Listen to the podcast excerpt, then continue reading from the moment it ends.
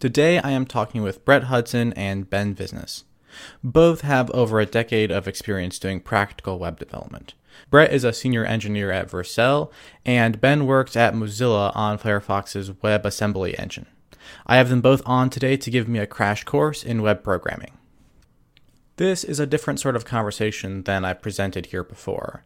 I put this together because I'm currently working on a project in the web programming space, and I felt that I needed to gather more advice from individuals with practical experience.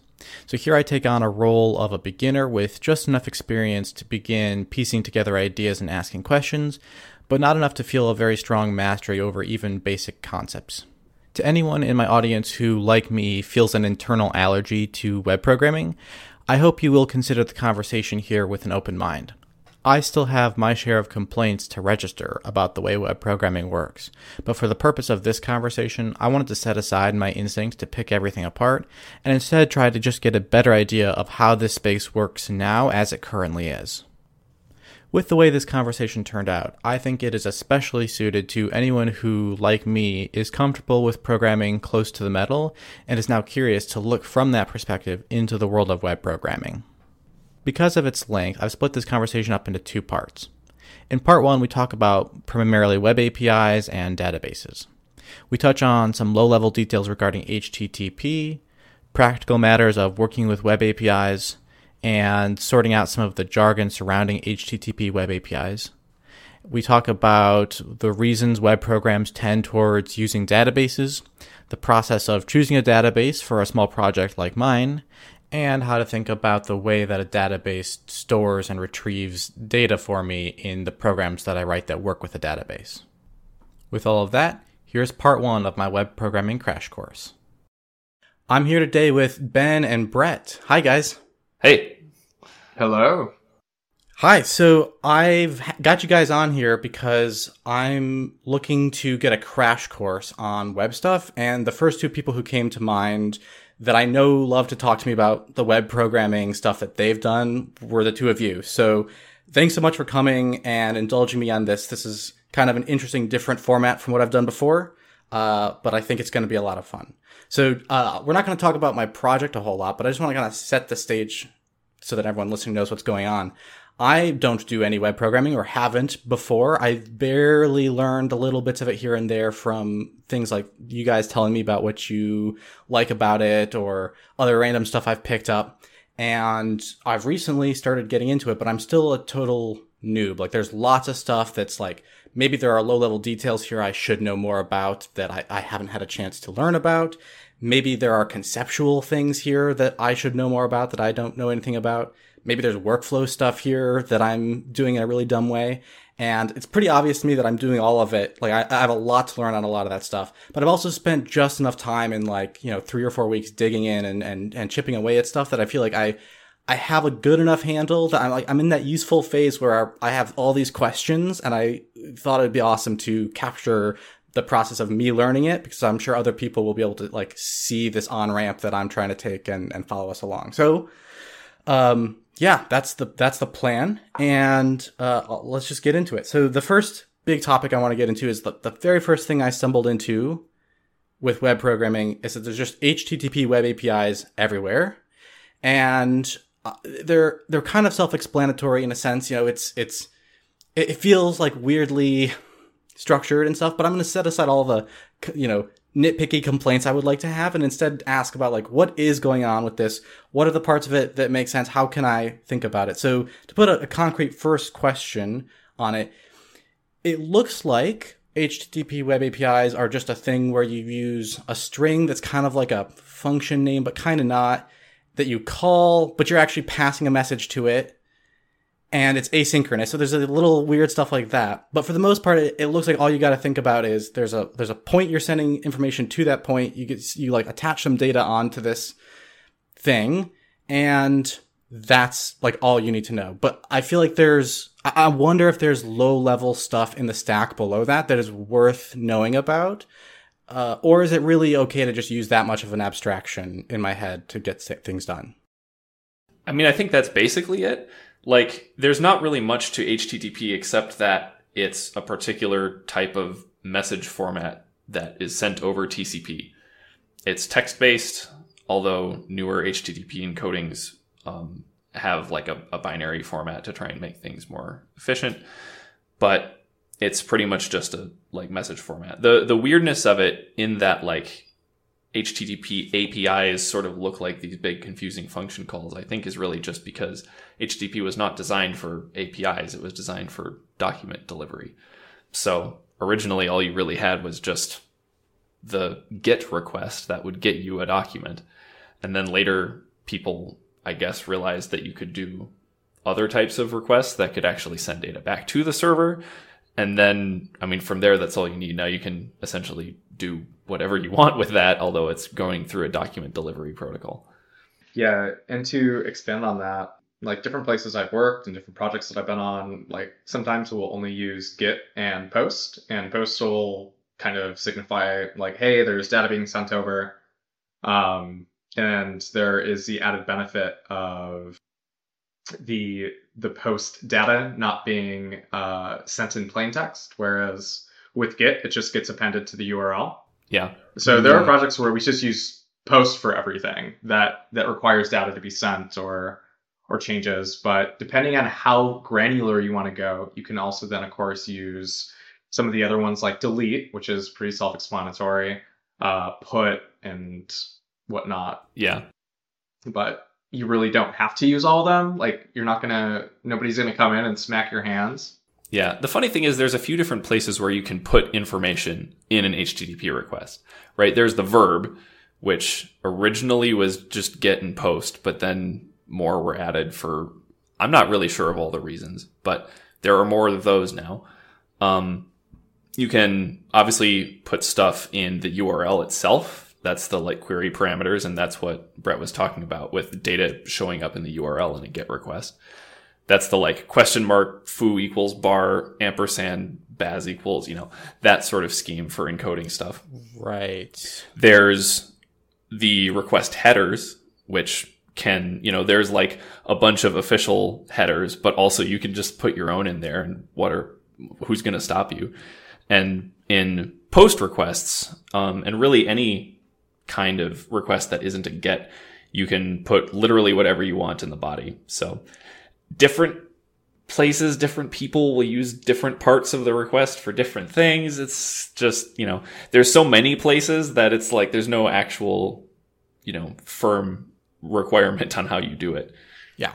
So that confirms kind of most of the intuitions I've built up about it. I was a little, I stumbled into the thing about there being a difference between get and everything else.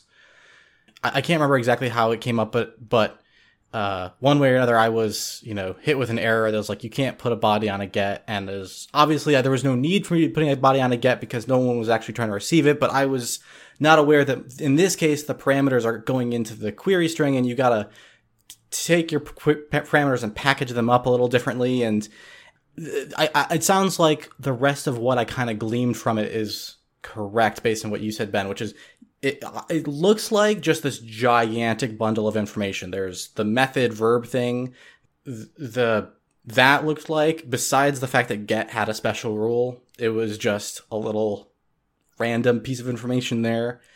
Then there's the URL, and the URL is first of all like it is a domain name, right? It does resolve to an IP address, and that part is significant because it actually tells us where the data is going and then the rest of it is just a string. Like it's yes, it looks like a file path, and then it's got a question mark, and it looks like a query string thing after that. But like a lot of that is sort of convention, but it's just a it's just an ASCII string for the most part, right? Mm-hmm. Uh, and then yeah, there's the headers and body, and that part I think is the part that was most intimidating because there's this weird rule where get can't have a body in the headers. I mean, the stuff that goes on in headers is all like the authorization stuff and we're going to get into that next. That's another part where I'm a little like, I, I want to make sure I'm doing this right because some of this involves like, yeah, I'll, I'll explain why, but it's like, this is where security actually starts making sense to me as, a, as an issue. And that is just like, it looks like a free for all. Like every API is like, oh yeah, you put authorize colon, whatever we say here, and then five other random things we made up. And I'm like, wait, is there a standard here or is it just, is this all a free for all? Cause that's what it looked like. The thing that makes GET different, I think, is that that part is actually the that's the thing that is used for getting documents a lot of the time. So that's the thing where you have caching. You don't have caching for post requests because like the Okay. implication is that it's well i mean maybe you do i shouldn't say any- anything in absolutes but By Like- default. yeah i'm sure that yeah but you know with the the typical pattern for get requests is the get request that the browser makes when it navigates to a page. And so it's going to send a get request for a particular url that the user clicked on or whatever. It's going to include a bunch of standard headers like the user agent header for example to identify like what type of browser is making the request. And it's going to include stuff about caching and like cache policy stuff so that the server can respond with some different things if it wants. Right there's a bunch of stuff around that when you are coming at it from the perspective of i'm trying to get a resource and like a static resource. Hmm. as far as i know you don't really get any such mechanisms for any of the other http verbs. And from my perspective there's hardly any need for the other verbs besides post. Like they're there, but I just don't see that it really matters very much. I think maybe the people who came up with them hoped that there would be more similar semantics around them, but it was never standard enough for anybody to actually Yeah. do anything with it. Never standard enough that anyone can rely on it. yeah. like like I said, I I actually don't mind. Like it is a little bit like from a design perspective, you could imagine streamlining this and making it feel less like like a bunch of random ideas thrown together. But I really don't mind having a message passing protocol that's just like, yeah, we got like four or five different ways to organize information, so long as I have the clear confirmation from someone who's been in the field that I don't need to overthink it. That's pretty much all I need to know, and then I can move on. But uh, this is not like that big a deal. Yeah. Uh, so yeah, let's talk about this other part that makes me nervous, which is security stuff. And I'll, I'll set this up for anyone who's listening who doesn't know how this stuff works, because it works the same way pretty much everywhere. And I've, and when I say security stuff, what I mean in this case is I'm using different services. So like, uh, you know, I go to someone, they provide something on the web. And so this is why we are dealing with an HTTP API in the first place. It's not because I'm making one necessarily, but it's because I'm using someone else's. And then they're like, oh, thanks for making an account. Now, by the way, if any random person wanted to, they could send information to us and we would act on your behalf as if you wanted us to do this. So the only way to prevent random people from doing stuff using your account is that you've got this secret password. And as long as you're the only one who knows the password, you'll be the only one who can actually get us to do stuff for you on your account. And then it's like, okay, cool. How how is this going to work though when I go to use the API? I'm going to have to let you know that I'm me by showing you the password.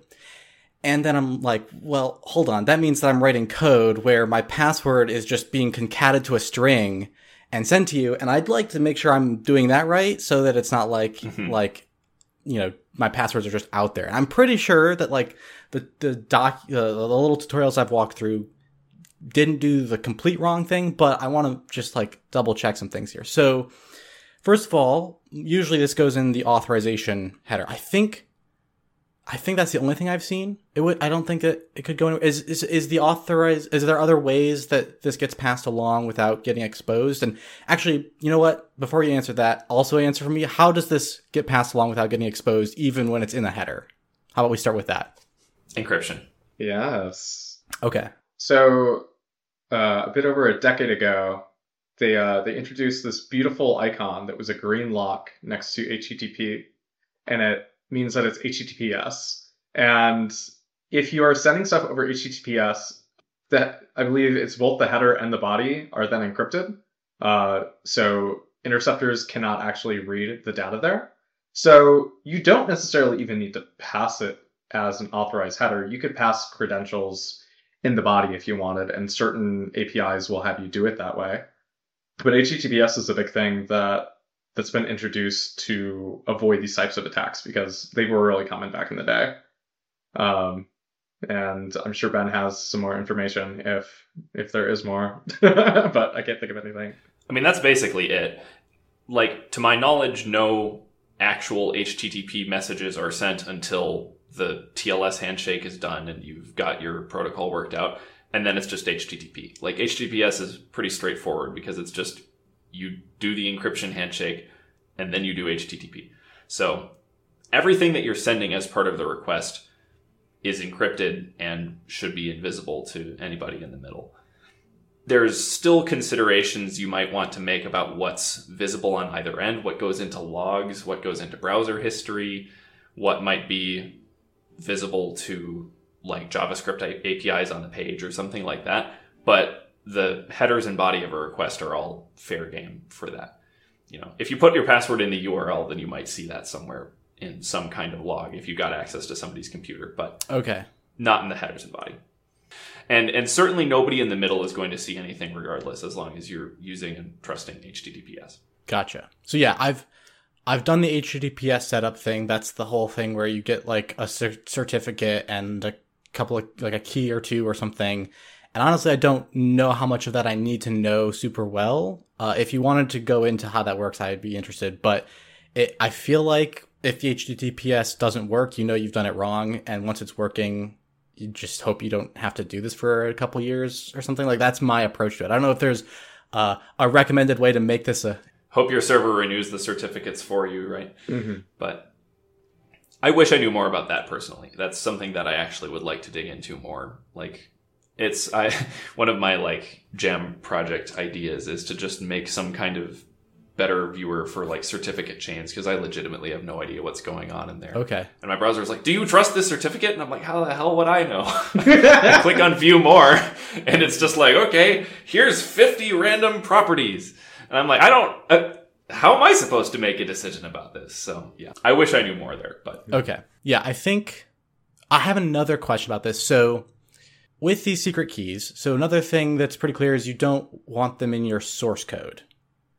Right? Like is that is that true? Like I think it would be a mistake to just copy paste all my secret keys into my source code because I, I don't I mean I could secure all that in theory and make sure it never gets out there, but it feels like and most dot you know, most of these services are like, please don't put this in your source code. Mhm. And it makes sense, but all I'm doing is putting it in a file next to my source code and not checking it into Git. And I don't know if that's just what is done or if it's like, no, no, there's a really clean way to solve this problem that's secure end to end. Like, what is, what is the story there? Have I done something dumb or is that the move?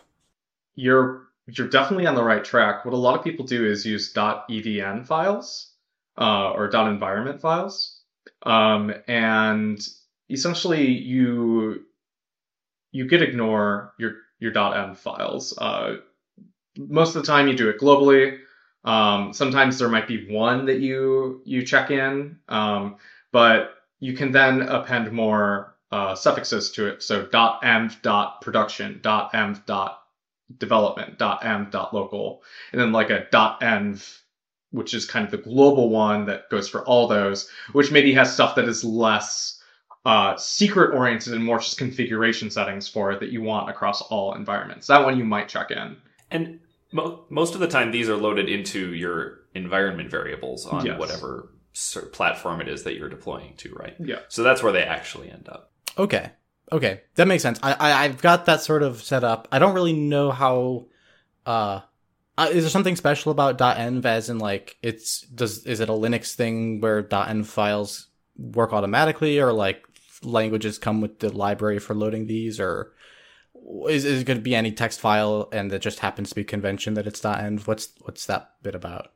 Um, I think part of it is convention, and then part of it is that, I mean, I haven't thought about it in so long because it's usually just set up, but I believe Node.js just automatically will read in one of those files and apply it to. Does it really? I think so, maybe.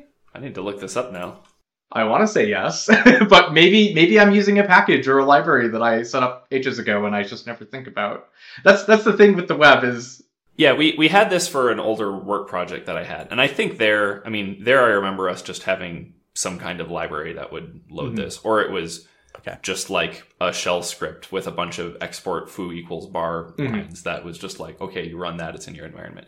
To address the earlier thing that you mentioned, Alan, the the main thing is just that having secrets in version control history is scary.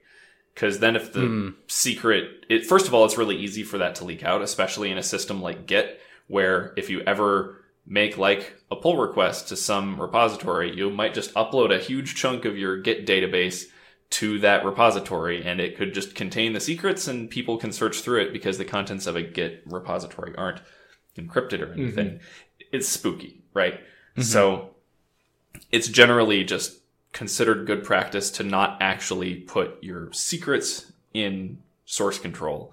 Have it loaded in at runtime from somewhere, from some place that again won't show up in logs or whatever.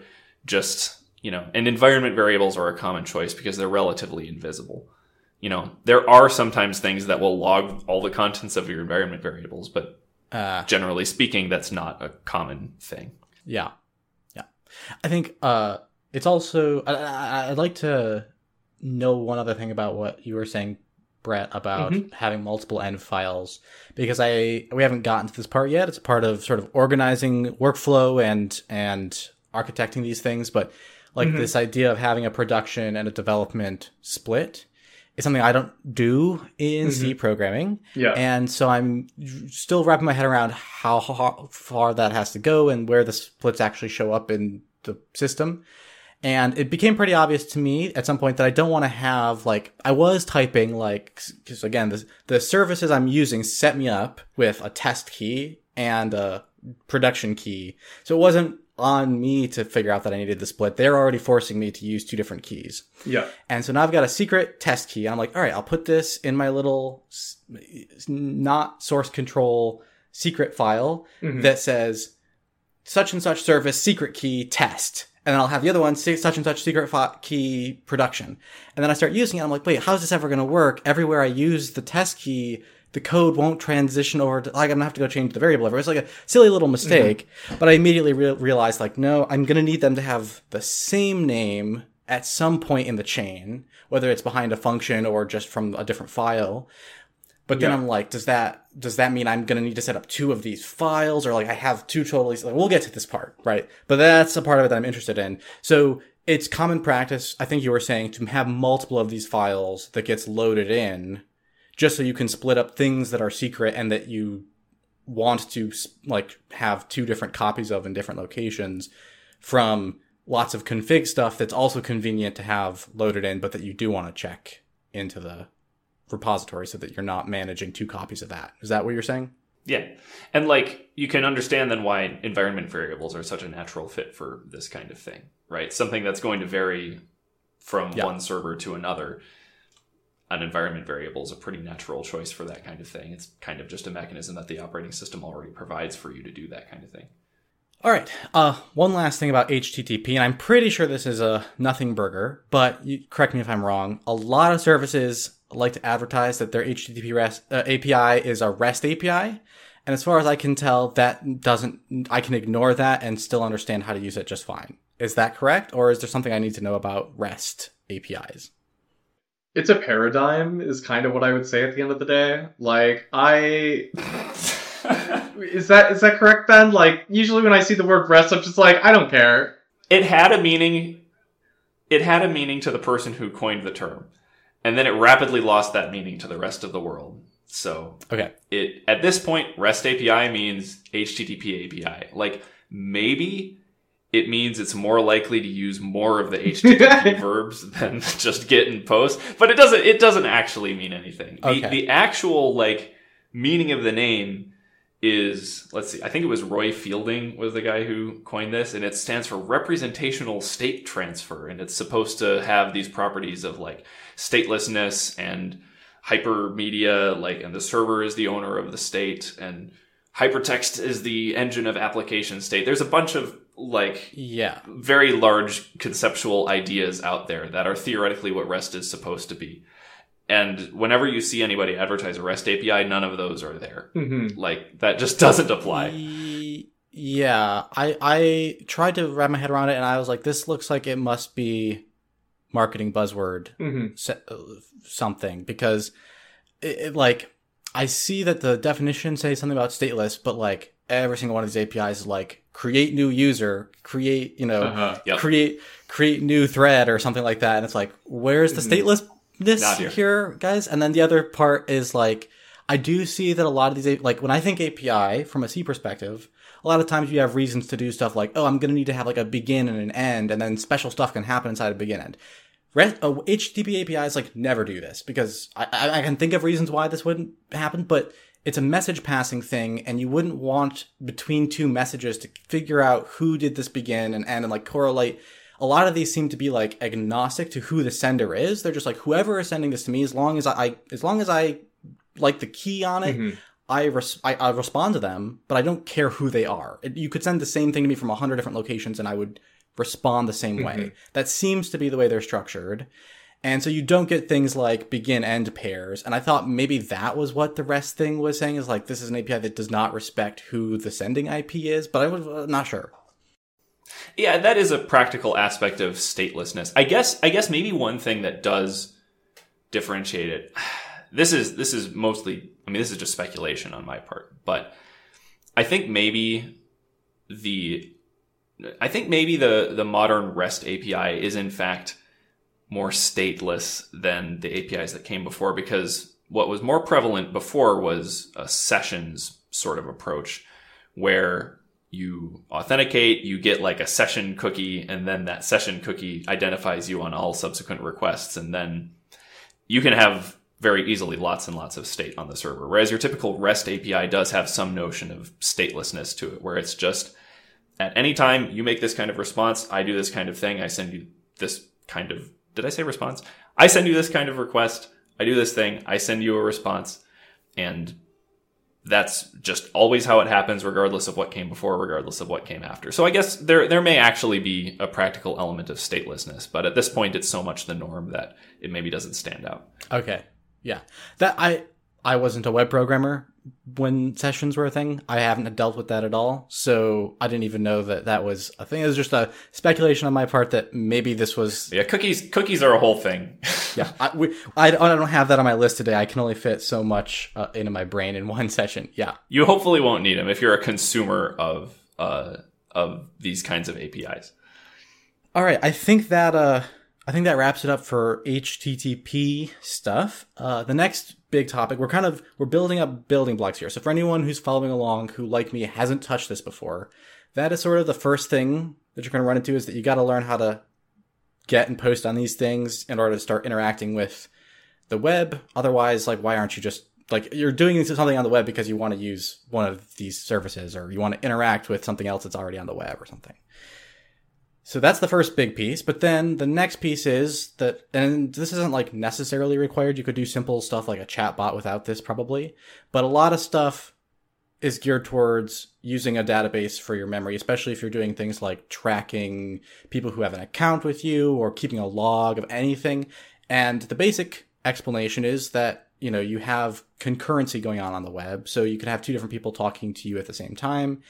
And, uh, if that's happening, you might be making reads or modifications on the data, and you need some kind of extra layer between you. You can't just be using a file or your RAM because these are going to get corrupted in all sorts of ways. So the database is like, hey, I'm going to give you a different interface to memory that prevents all of that concurrency stuff from corrupting anything. That's my basic understanding. I don't know if that's completely accurate, but that's like that's all I really understand about why to use a database. So the first question is are there other good conceptual reasons why web stuff tends towards databases besides just that one little low level issue? I mean, persistence is also an important thing, right? Like you do need the data to actually be saved somewhere. Um, databases are resilient to like program crashes, you know, interrupted writes, you know, if, if something falls over halfway through writing and you want to be able to recover the data when it boots up. So a lot of that is just inherent to like running a real service where you don't want to lose customer data. I mean, I think probably a lot of the practice around databases comes just from that. Mm. But the concurrency thing is huge, like you said. Certainly you will have the guarantee basically of multiple people making requests to your service at the same time. You also might well have multiple copies of your server program running at the same time in order to, you know, be redundant and avoid load problems where like the, you know, one process gets jammed up and you need to keep uptime while restarting it or something, right? There's all these practices in real work around like keeping the service up and running smoothly with as little downtime as possible. So a database layer also helps smooth over a lot of that. Mm-hmm. And I guess then there's also just more business concerns of like data integrity, the sorts of things that a relational database gives you, where you can guarantee that you have a foreign key from one table to another. You can have transactions so that you don't write only half the records you wanted to write. You know, a lot of it is just sort of practical businessy reasons more than technical, though. Yeah. And then in addition to all that, databases also provide a way of querying that data straight from the, the get go. You can also easily export all of your data. You can import all of your data. So, like, there are a bunch of shortcuts that you have there that you don't have to program yourself because they are built into the database, whether it's a relational database using SQL or or uh, one of the newer NoSQL. Well, I can't even call them newer anymore. They've been out for over a decade. Uh, but yeah, like NoSQL databases that are, are more object orient or object document based. I, I don't even know the terminology for it, but um, querying and having the data stored well. Well, it's, it's hard to pin it down because the only defining unifying characteristic is that they sure aren't SQL. so fair. Yeah, databases give you a way of organizing and accessing your data uh, quickly with minimal like uh, programming and uh, yeah so you just get all these shortcuts and hopefully performance gains if you pick a database that is right for your use case which in the beginning isn't something you really need to worry about but as you learn more and more about different like databases and how you might want to access data it might make more sense to choose one over the other for for performance gains or easier relations between the models yeah, I expect Bret that that's something you've had a lot more professional experience with the like database tuning and like larger scale kinds of things just from your line of work. I don't think I've ever worked on anything that had such a large user. I mean, it's even the the web dev company that I was at before had a very healthy size user base but you can just throw one of those like cloud hosted relational database things at it and it works just fine. Like mm. you have to be at such an insane scale for one of those to not work. And you still, you know, you need people paying attention to your index performance or whatever, but it's still it's still not actually that crazy. I think yeah, a lot of the stuff you were saying Ben was my understanding that it, it's this layer of the database provides in my head it's like low level issues that you just want sorted out in like a, a fault, a fault, like no, this cannot fail sort of mentality. Like this bit here cannot be allowed to fail, so that gets separated out. You don't, you don't program that. It's kind of like you don't roll your own cryptography. You also generally are like, eh, I'm gonna put my data into something better than than a file that I serialize myself because I actually care about never losing it and stuff. What you mentioned that though, Bret, I I guess I knew this intuitively, but I had it flipped around in my head. So I'm a, I'm a C programmer. And in my head, it's like, if you give me anything other than an array of bytes, you've complicated the issue. It's like the simplest data is just an array of bytes. And this database thing, it's like, uh, the fact that I have to use a database like data structure is just the unfortunate consequence of having that low level stuff sorted. But what you pitched is a flip of that, which is like, no, no, no, actually, you want tools that can browse and use the structure right away so that you don't have to write all that serialized. It's like you can start viewing your data, you can start querying on it. It's structured in useful ways right from the get go. And I guess I have to think about that. That for me as a secret is like, is the opposite of what I assume, but it makes sense in a certain way. It's like it's a data with structure with interfaces on it already. Uh, and that also, it's like it should have been obvious that that was actually a part of the value add because the next question I'm getting into is basically we're going to zoom in a little bit more on because I'm picking your guys' brains here today uh, on this stuff, and I am building a thing, but I don't need that much out of this, right? It's like it's not going to be that like it, I, while I said concurrency is happening, it might not happen for a long time for me. I might not get the uh, two overlapping requests for a while if the thing keeps running the way I hope it will. It might be a while before that happens. Nevertheless, I would like it to not, you know, fall over the first time it does happen. So I'm thinking that go, important data will go in a database, but uh, I'm looking for a solution that is as m- simple as possible because, quite frankly, after I've tried to set up a MySQL database and a Postgres database, I was like, there's a lot of ways to waste a lot of time tinkering on this, and I want to Yeah. get off of it. So the the Yeah. um, I'll, I'm gonna get a little more specific here on this one. The setup I've got right now is an SQLite database, and that is cool, but SQLite doesn't come with any networking capabilities. So what that means for people listening is it's like a SQL database. Also, I pronounce it wrong with them. It's SQLite, not SQLite, but like that's, it says SQLite. I, uh, I'm sorry. See, I've got a SQLite database. It's really just a local program. So no, it doesn't offer any way to connect and deal with it. It's just your local programs, local data. It provides all the data integrity stuff. It provides all the querying stuff, but it doesn't give me a dashboard. So like, you know, back in the day when I would do like like I'd download a, a LAMP thing for my Windows, they would automatically set up MySQL for me and give me a dashboard for playing with my database. It's not like that. There's no dashboard. There's no way to change the data unless I stop the program and grab a copy of the file locally and get some kind of third party tool that can look at it. There are some like sort of okay tools that sort of try to sit on top of the file and let you look at it from outside, but you kind of have to set that up yourself and, and configure more stuff that way. So I'm curious if uh, you guys think I'm on the right track for a really small thing that I don't think is going to need that much database stuff, or is there other easy ways to solve my data integrity problem where all I want in addition to that is sometimes to look at the data and tweak it without having to stop the program? I think SQLite's a really good choice. I have spent a lot of time suffering trying to manage a Postgres instance for the Handmade Network website. And it's astonishing how difficult it is to like do the administration of the database itself correctly. Like even just getting backups to work is shockingly difficult. Like I at some point when trying to restore some kind of backup for handmade network stuff, I discovered that it would it got stuck halfway through the restore and wouldn't keep restoring because we had an integrity constraint between two of the tables where it's like the data in this table has a foreign key to the data in this other table such that you know you you know that there is a record on the other side. But while you're restoring the database as soon as you write this table it's like no the integrity constraint isn't met. This table doesn't have any corresponding rows. Therefore i refuse to write the data. And it's like no you're restoring from a backup. You're going to do that table next. You can't wait like until the tables are all restored before you just start doing the integrity checks. Like i don't know how that's the experience for this professional database product but it is. So Oh, I really do not recommend that for any kind of small hobby, you know, getting started kind of process.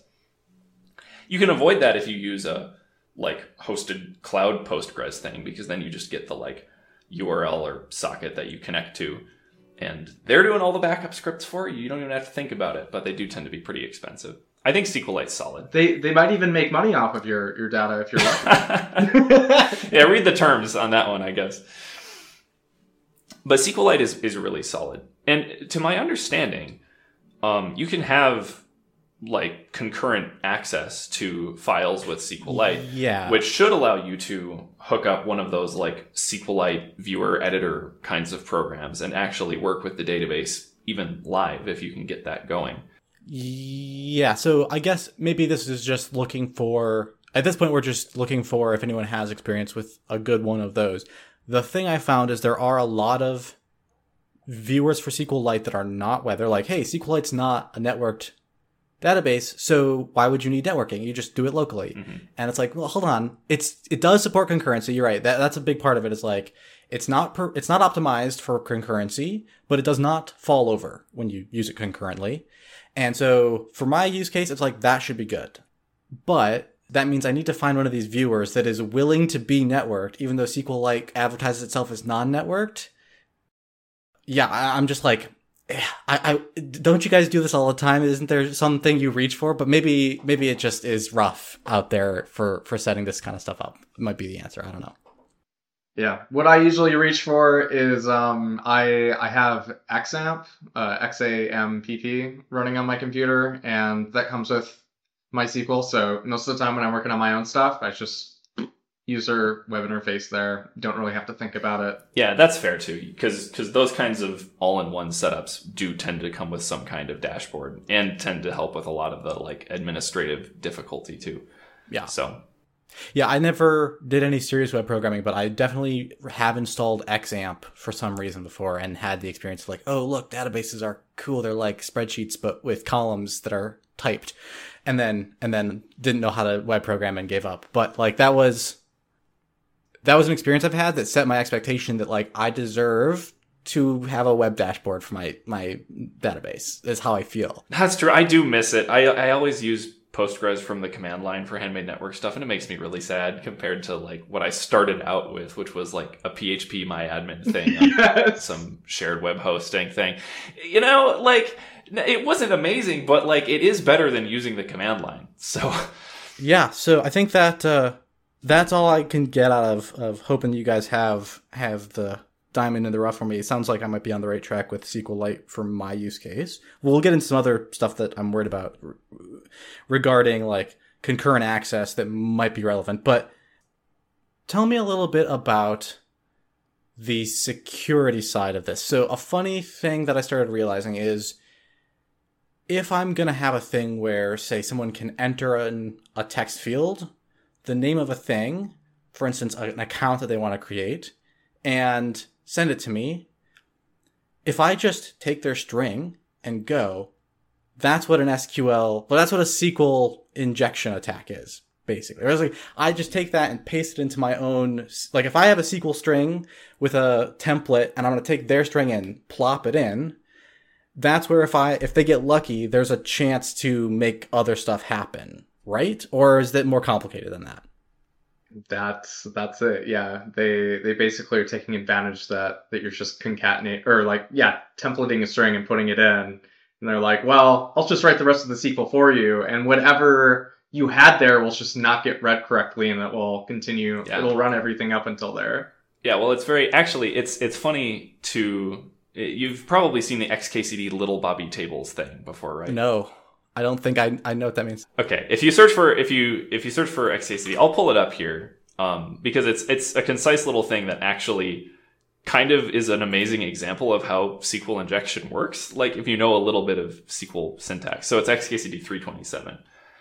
So the the I'll spoil the comic here, but basically like the joke is that some mom when registering her kid for school did a SQL injection attack on the school and it's hilarious. But the the third panel there, did you really name your son? And then there's this chunk of SQL. Robert, end quote, end paren, semicolon, drop table student, semicolon, dash dash. So if you can sort of parse what's happening here, there she's writing the name, closing the string, ending the query, writing another query that deletes all the students, and then starting a comment. So everything further is going to Right. be completely ignored, and then you know it that's all it takes. so Hmm. yes, that kind of thing absolutely can happen, and it can actually be that easy if you are just naively pasting text into a, a SQL query.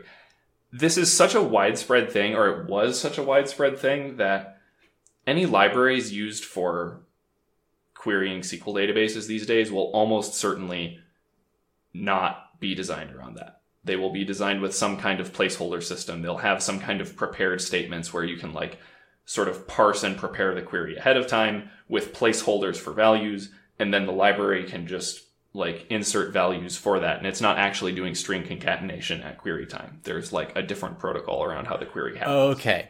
All right. That is good to know because, yes, that makes a lot of sense. This was one of the things where I was getting it wrong, and it's good that I picked your brain. So, uh, we haven't gotten to talking about Node.js yet, but I'm in Node.js, and the library I'm using for dealing with SQLite comes with this weird feature where it will autofill strings for me, even though JavaScript already has a string templating system. This is why. So I was like, I was like, I'm ignoring that and using the string templating thing. And then it occurred to me that I might be SQL injected, and then and I thought I should ask you about it. So yeah, I just gotta go with what the library does to protect me from But that. yes, It that's exactly why. Because then you're funneling it through. Okay. At the very least, you're funneling it through a system that can consistently escape strings. Right? It can consistently get, you know, escape all the quotes and escape all the special characters so that even if it were just pasted into the string, it wouldn't at least be parsed directly Okay. as SQL. But more likely, I mean, I'm actually not sure if SQLite has something like this, but I can go to check, but now I know what I'm looking for. but yeah, you know, databases like Postgres are designed with, like I said, other protocols of queries where like you don't even have to do the parse at query time necessarily.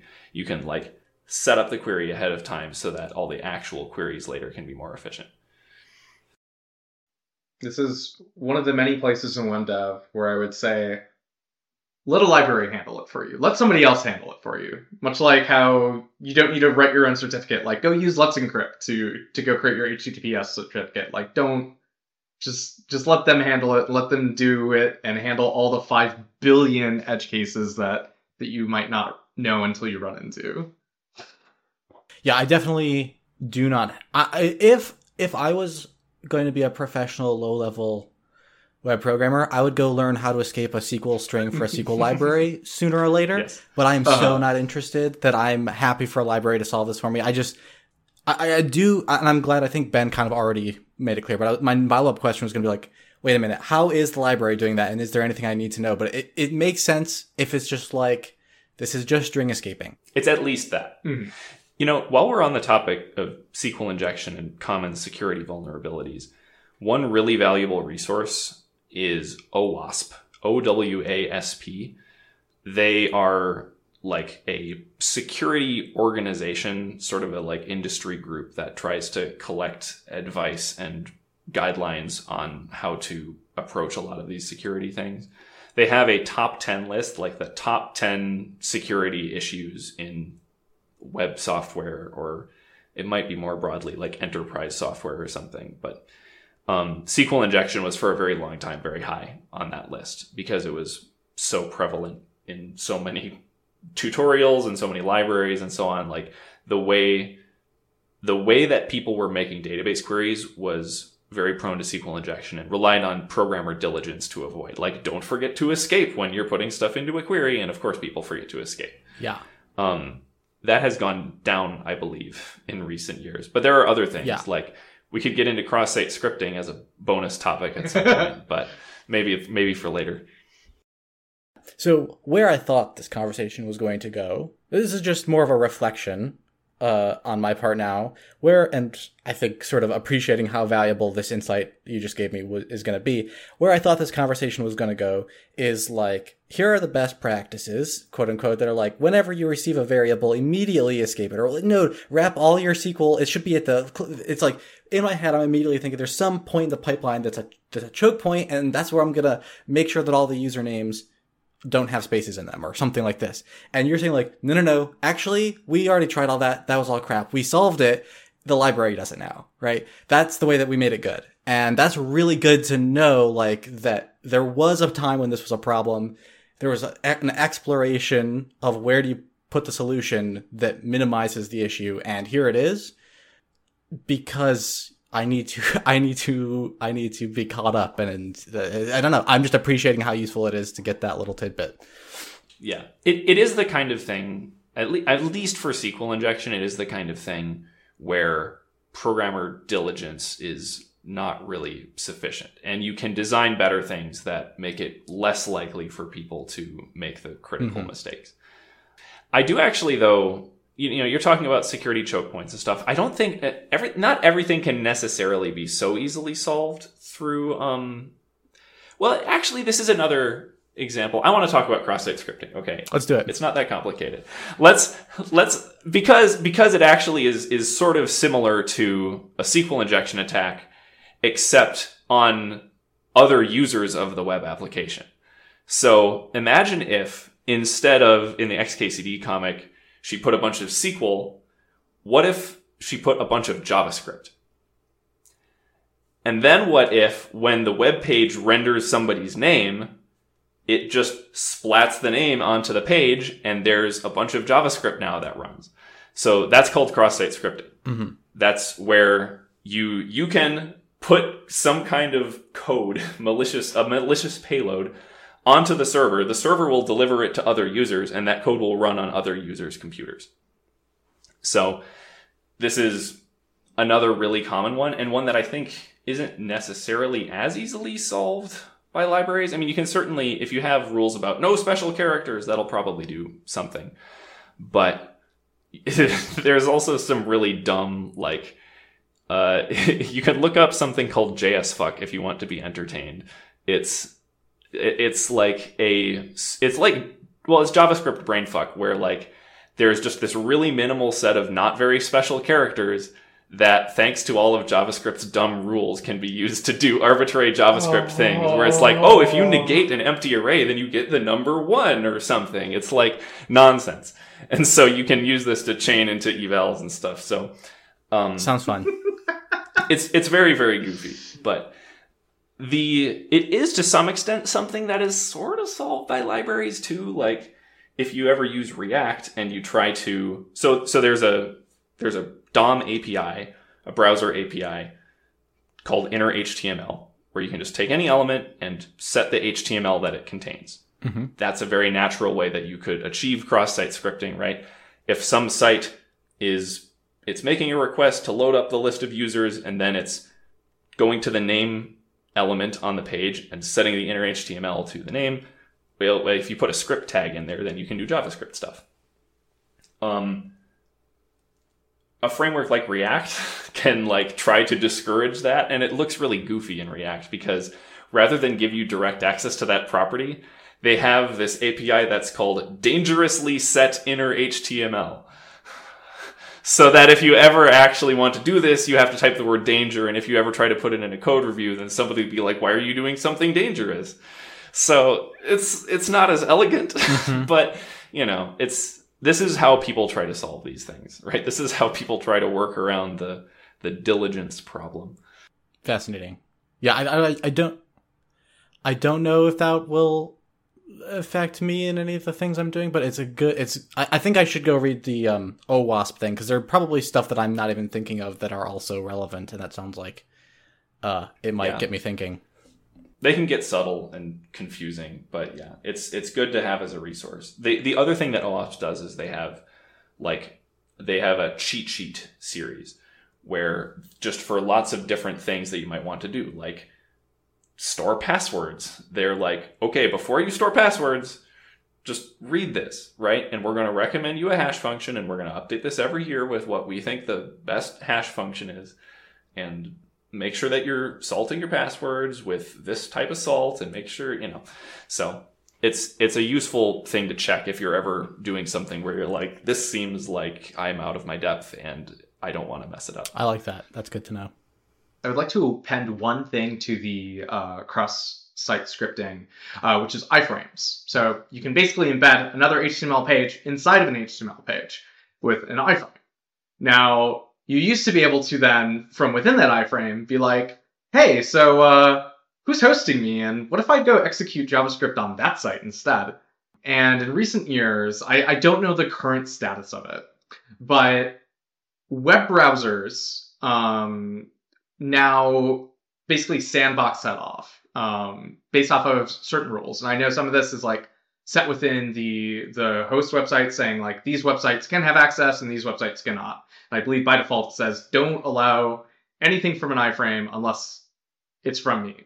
Um, so one thing to be uh, aware of is that browsers have implemented a lot of security things, which in some cases have broken functionality of, of certain things, but for the most part, they try to make sure that whenever we introduce new things to JavaScript, to CSS, to HTML, to the way that the web works, that it is backwards compatible that's all fascinating stuff. I'm going to take us away from security, but it's the to wrap up my database questions. And this one's maybe a little more open ended. This might be a question that can't be answered.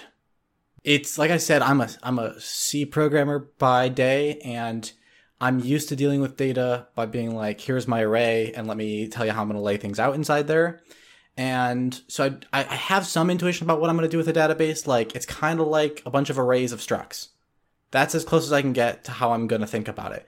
But I feel like I would like to just get a like what is is there some way to go about learning how I should think about crafting my database structures and the queries that I put on them. And I know Ben has done like a whole thing on trying to make queries easy to create before. So I don't know if there's if there's anything if there's any way that I can use that or similar. Like how do you go like I find SQL or sorry, I find SQL relatively difficult to write. Yeah, it's bad.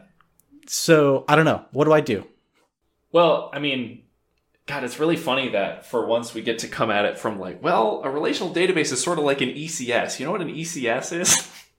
Because like typically it's the it's the other way around that it's like, well, an ECS is just like a relational database or a, you know struct of arrays or whatever. I mean, yeah, a, a database table is you you already know the the structure of a relational database. You have tables that have a fixed set of columns, and then you have rows that just you know have have each of those columns in them, and that's that's the structure, right? So it uh generally speaking, the idea of a relational database is to through the query system, the query planner, etc abstract a lot of those details away from you so that as so that you can kind of query it in arbitrary ways and get decent results pretty much all the time. That's kind of the idea. Now, you'll still need indexes for some things. I guess the the sort of data structure mental model that I would give is that the the base data storage is this like array of structs and then layered on top of that are B trees. Okay. Where you know your primary key you, you know that like a database table will almost always have a primary key so often some kind of id and that id corresponds to some kind of index structure which is typically something like a b tree where you can in i mean i guess it's log base something time look up any record.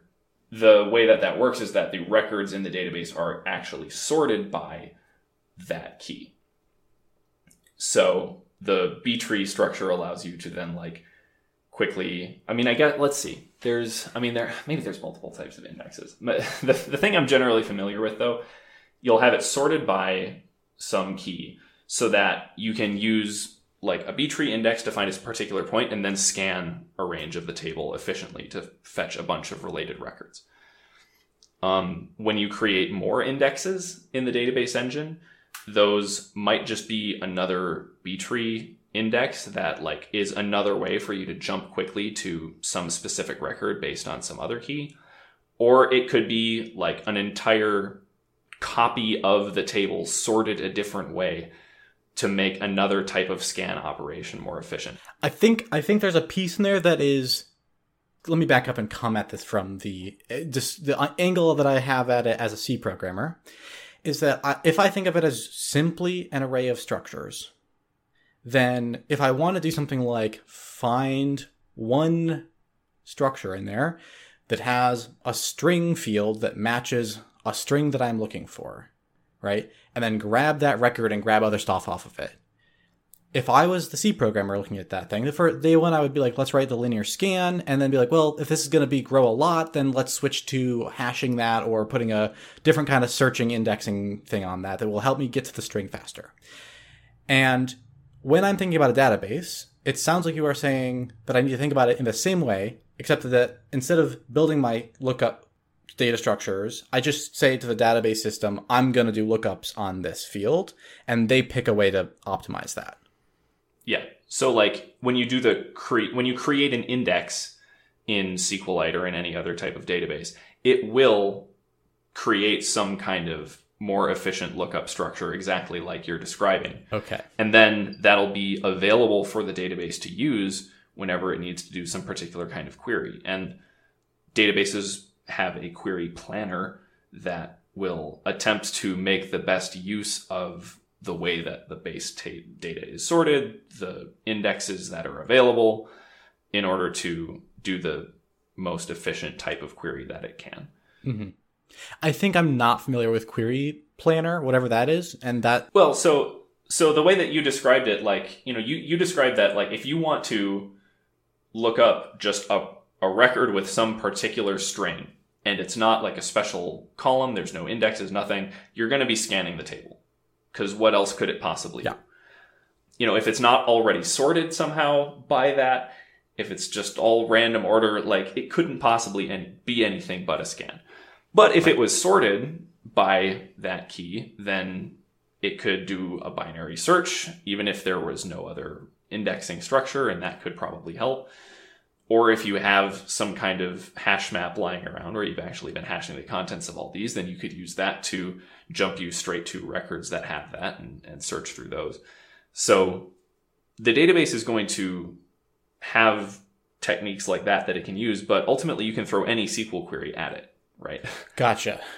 And it needs to be able to handle basically any query that you throw at it. I mean, really, that's one of the selling points of a database like this is that flexibility that you get when querying it. Mm-hmm. So, in order to do that efficiently, you need some kind of system that can, especially as you start joining tables and that kind of thing. Right. You need to put this sort of declarative, I want this collection of data into some kind of procedure that can use the data structures efficiently. Yeah. And sometimes that can only do so much, and you'll need to recognize hotspots, create indexes on things to give it more tools to work with. But I'll say I think that that, that is a little becoming a little more clear to me because I've literally only ever touched database programming, so like SQL queries in the simplest possible way. Where like I've gotten to the point several times in my life where I write a SQL query that scans a table for a person's username and returns to me their user ID or something like that, right? Like that thing I've done.